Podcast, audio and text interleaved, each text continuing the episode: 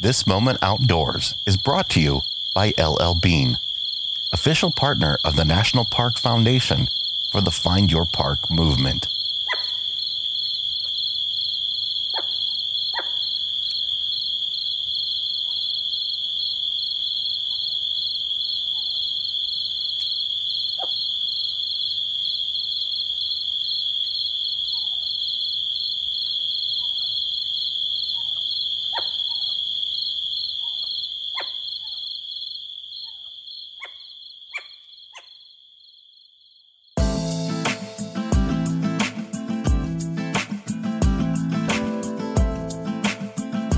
I lived in Chicago for 16 years before becoming a full time traveler. And every one of those 16 years was nearly void of stars in the nighttime sky. In fact, on an overcast night, the sky was lit with an orange haze until morning from the nearly 300,000 sodium vapor street lamps that blanket the city in a constant glow. 80% of the world's population lives under what's called sky glow. In the United States and Europe, 99% of the public can't experience a natural night. Light is helpful to people, of course, but it's also one of our greatest pollutants. Artificial light brings disastrous consequences to wildlife, especially birds, bats, insects, and sea turtles. This episode is a little different than most of our shows.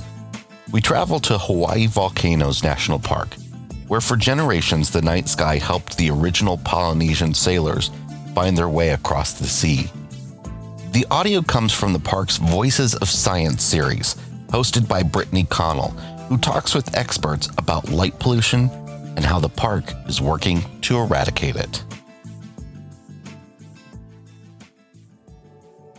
For the National Park Service, I'm Brittany Connell, and you're listening to Voices of Science. In a study published in 2016, an international group of scientists said that 80% of Americans and fully one third of people living on Earth can no longer see the Milky Way because of light pollution. Talking with Pascal Nelson on a late summer Hawaiian night, that statement is hard to grasp. I couldn't imagine living a life without being able to see the Milky Way, to see the stars. It makes all the difference in the world to how I see myself as a human being. And one of the things that I uh, always drove me as a person interested in astronomy is to always look up. Pascal's been looking up for most of his life. Hours spent gazing at the Milky Way as a kid led to study in astrophysics. Now retired, Pascal volunteers at Hawaii Volcanoes National Park, where he gives talks about the night sky and shows people the stars through telescopes. He says that the clear night sky has been a critical part of the human experience for millennia and that here in Hawaii, the night sky helped make history. The uh, settlement of these islands was a, a great uh, um, quest in human history that uh, was by no means assured. And yet, hundreds or even thousands of years ago, the islands were settled by people who dared to reach out, dared to put you know, an oar in the water and put their bodies in a canoe and launch out into that ocean and find their way across trackless expanses. And to do that, they needed the night.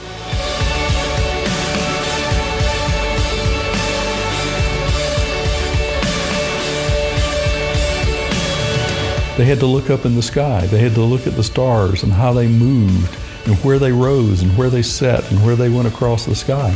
And they developed the, um, the ability to look at that sky with such incredible insight that it told them where they were on the ocean and how they go across thousands of miles from one island to another, which they did for, uh, for many generations. Now, with so much simulated daylight around the world, that kind of connection with the night sky is harder to maintain.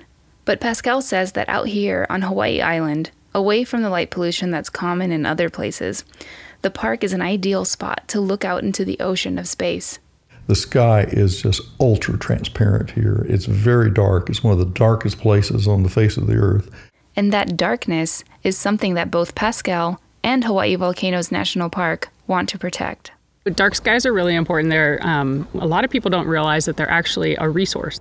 Danielle Foster is an environmental protection specialist in the park. She's part of a team that's working to preserve the night sky. Most people think of wildlife and plants and um, historic structures as resources, but we also have night skies, and they're really important resources. It's something that people overlook, they take for granted, but they don't know how to put it into words, I think. The night sky has value. Like the original Polynesian wayfinders maneuvering under the stars, Danielle says there are others who need the dark. We have a lot of sensitive species here in Hawaii. I mean, everybody has sensitive species, but we have our night flying seabirds. So the the white lights can disorient the birds. They can The endangered Hawaiian petrels can get so confused by artificial lighting that they collide with buildings or just fall to the ground. Once down, they're vulnerable.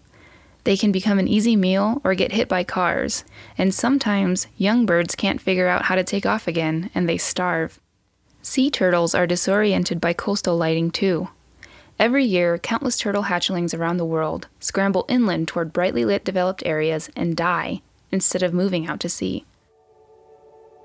For billions of years, life on Earth has evolved with and depended on the steady drumbeat of the circadian rhythm day into night, night into day, day into night, night into day, night into day, into night, night into day. Most species, including humans, rely on these light cues for things like sleeping or eating or finding protective cover. And when light pollution spills into the night sky, it masks the darkness. The circadian rhythm gets disrupted. And although the consequences of that are not fully understood, scientists think that the effects on both humans and animals are significant. So it's important for us to just make sure that we are doing the right thing, having all our fixtures be the right type of fixtures and the right type of bulbs to protect the dark skies. Because Danielle says it's not that all lights are bad. It's just when there are too many lights, or the lights are too bright, or haphazardly directed, that it's a problem. But for that, she said, there's a fix. That's really easy. We have three golden rules to dark sky friendly lighting. Rule number one Keep it low, meaning keep it as low to the ground or low in height as is necessary for the application, and also low in lumens. You don't want to put a huge high wattage bulb in if you can get away with something smaller. Rule number two, Keep it shielded, meaning keep the bulbs covered with a shade that directs the light downward. so making sure that it's keeping the light going to where you need it. And rule number three, And then keep it long, keep it long wavelengths. meaning the color of the bulb. So 560 nanometers and greater is the best, and that would be an amber colored bulb. Although yellow is okay, amber is better So keep it low, keep it shielded, and keep it long in the color spectrum. because it makes sense not just to protect the dark skies, but there's a lot of studies that show energy efficiency because you're lighting exactly what you need. You need less lumens, so your bulbs are less energy consumptive.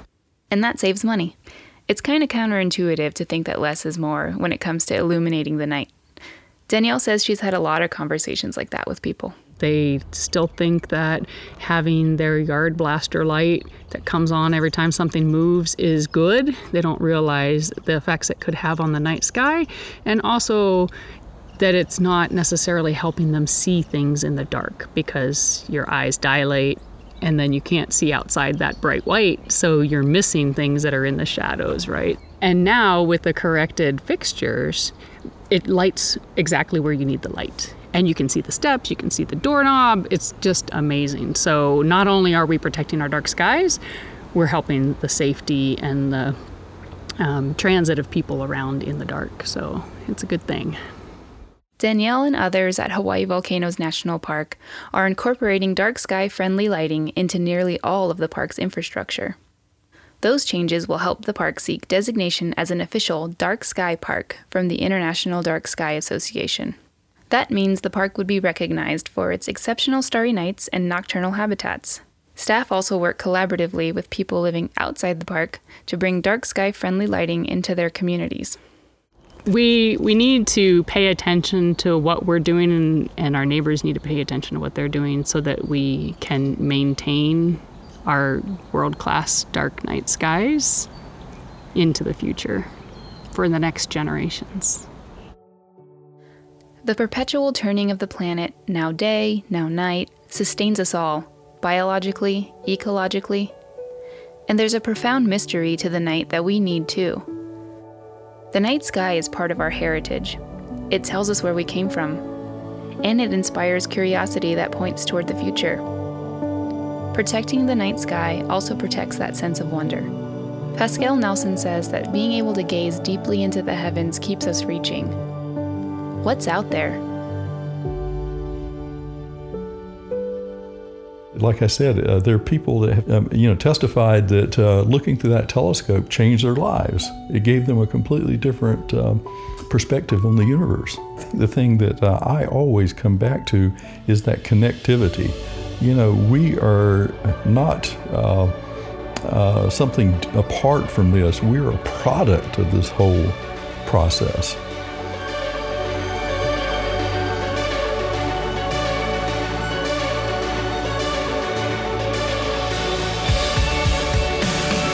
Voices of Science is produced by the National Park Service in cooperation with the Acoustic Atlas at Montana State University. Our staff includes Jennifer Jarrett, David Restivo, Sarah Molina, and me, Brittany Connell. Special thanks to Jessica Ferracane, Danielle Foster, and Pascal Nelson at Hawaii Volcanoes National Park. To learn more about the park, visit their website at nps.gov/havo. Find more episodes of Voices of Science at go.nps.gov/vos.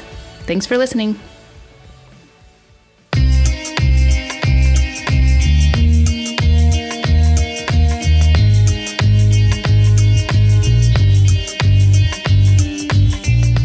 Hawaii Volcanoes National Park protects some of the most unique geological, biological, and cultural landscapes in the world extending from sea level to the summit of Mauna Loa at 13,677 feet. The park includes the summits of two of the world's most active volcanoes. It's yet to become an official international dark sky park, but nearly 30 National Park Service sites enjoy that designation, as well as a couple dozen state parks. In most of these places, the National Park Service hosts night sky programs where you can view the wonders of the solar system with the guidance of a ranger and high powered telescopes. For more information about international dark sky parks, visit darksky.org. This episode of America's National Parks was hosted by me, Jason Epperson. If you enjoyed the show, we'd love a five star review wherever you listen to podcasts.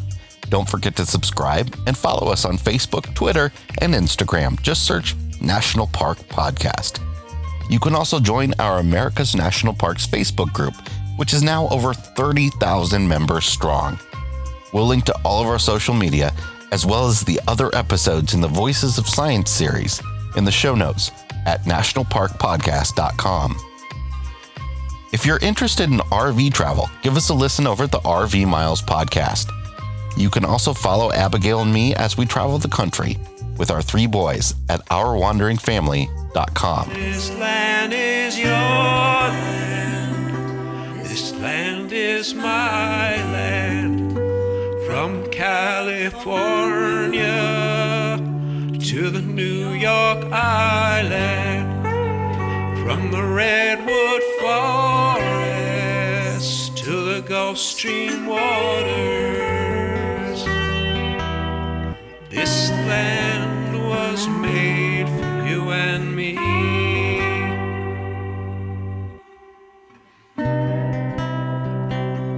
Today's show was sponsored by LL Bean.